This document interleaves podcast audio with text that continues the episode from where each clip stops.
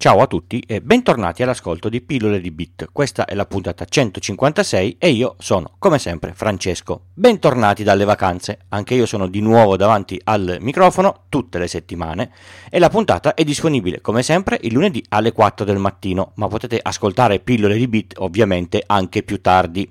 Per esempio, mentre andate in ufficio e prendete l'auto, il bus o il treno alle sette e mezza, se la vostra app per podcast ha fatto il suo mestiere correttamente mentre voi dormivate ancora. Spesso mi dicono di essere un po' pignolo e rompiscatole su determinati argomenti. Secondo me si sbagliano perché io sono anche peggio, anzi molto peggio. Uno di questi è la questione password e accessi. No, ancora una puntata sulle password. Ebbene sì, ma con una novità.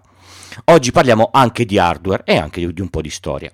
L'hardware di cui vi parlerò l'ho potuto comprare con i fondi messi da parte con le vostre donazioni, quindi inizio con il ringraziare tutti quelli che hanno donato per sostenere il podcast. Grazie mille.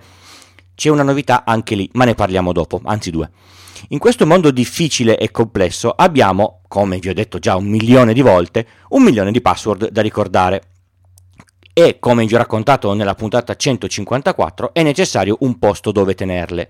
Serve per forza perché avere 50 password tutte diverse tra di loro comporta la completa impossibilità di ricordarsele tutte a memoria. Così ne ricordo solo una e, e le altre stanno tutte là dentro.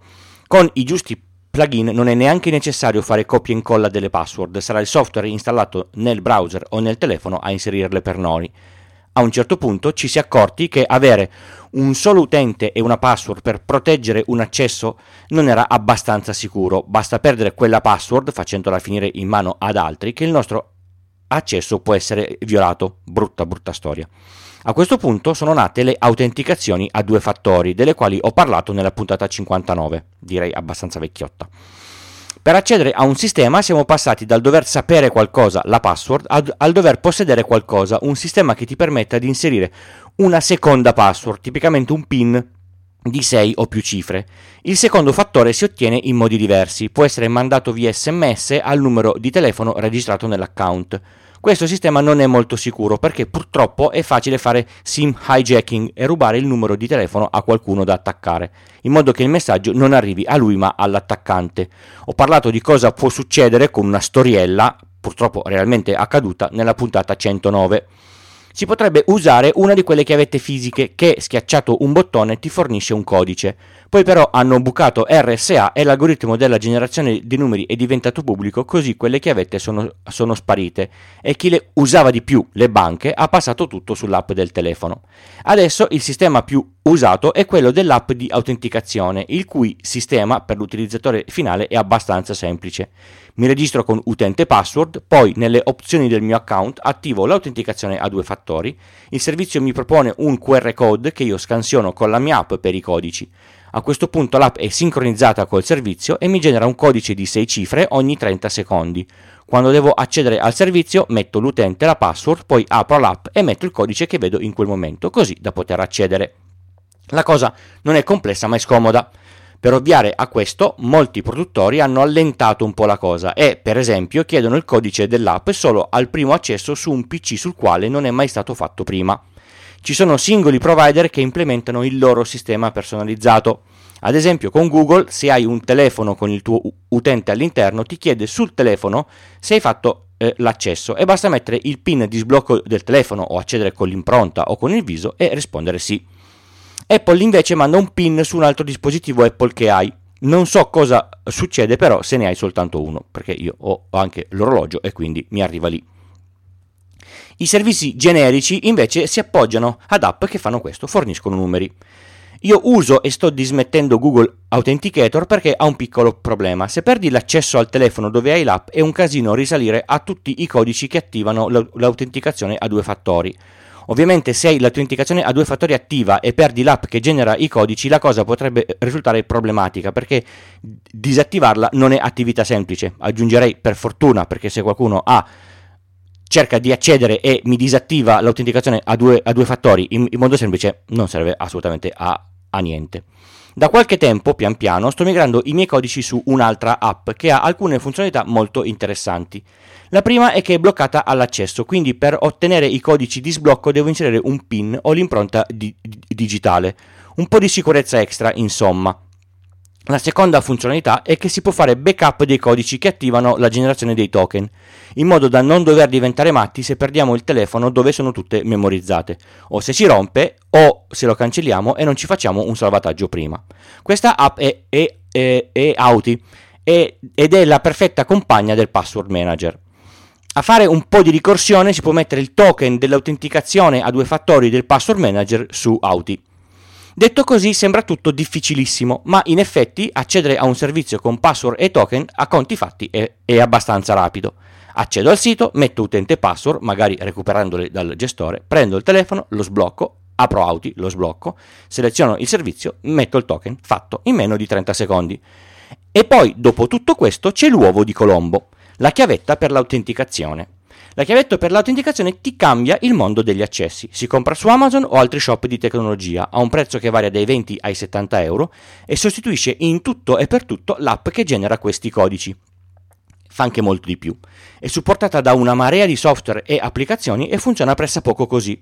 Nella gestione dell'account aggiungi come secondo fattore di autenticazione la chiavetta. Quando ti viene chiesto la infili nella porta USB, schiacci il bottone della chiavetta, questa viene registrata nell'account.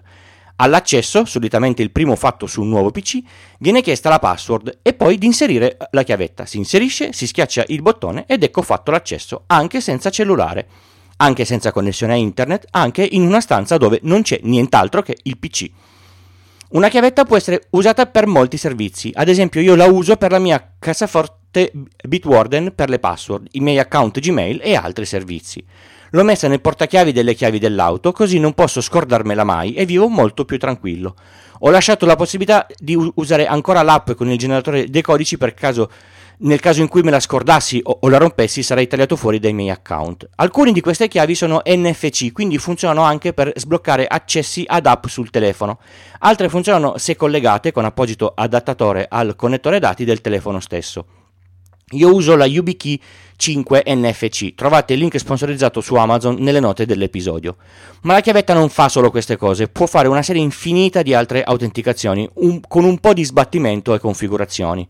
Potete usarla per esempio per autenticarvi sul vostro PC Windows, Linux o Mac. È un po' complicato ma funziona, al pari di una smart card. Non usate più la password.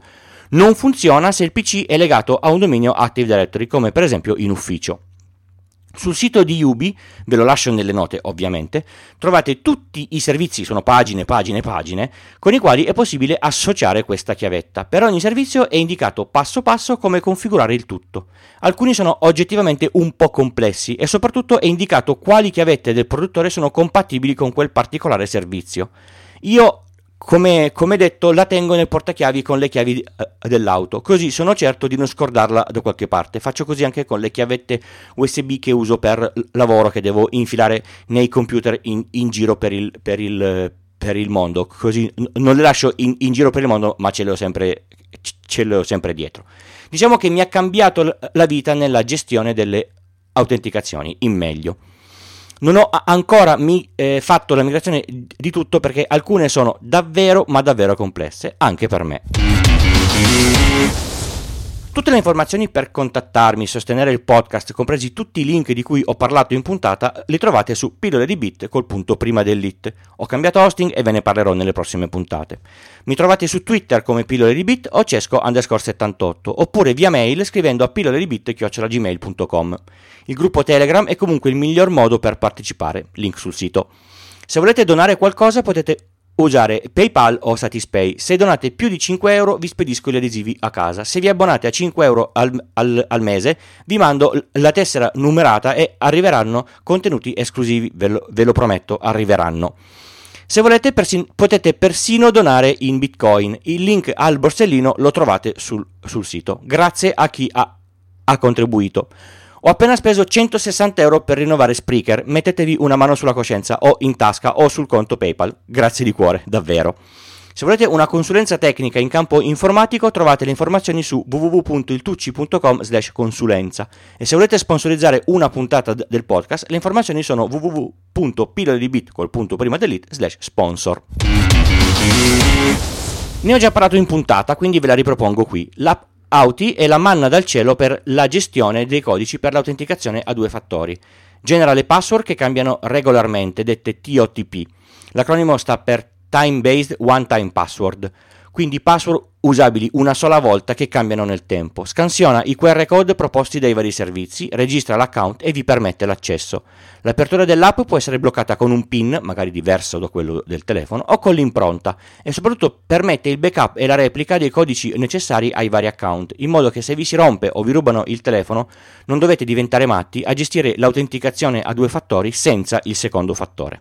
Bene, è proprio tutto, non mi resta che salutarvi e darvi appuntamento alla prossima puntata, come al solito il lunedì mattina. Ciao!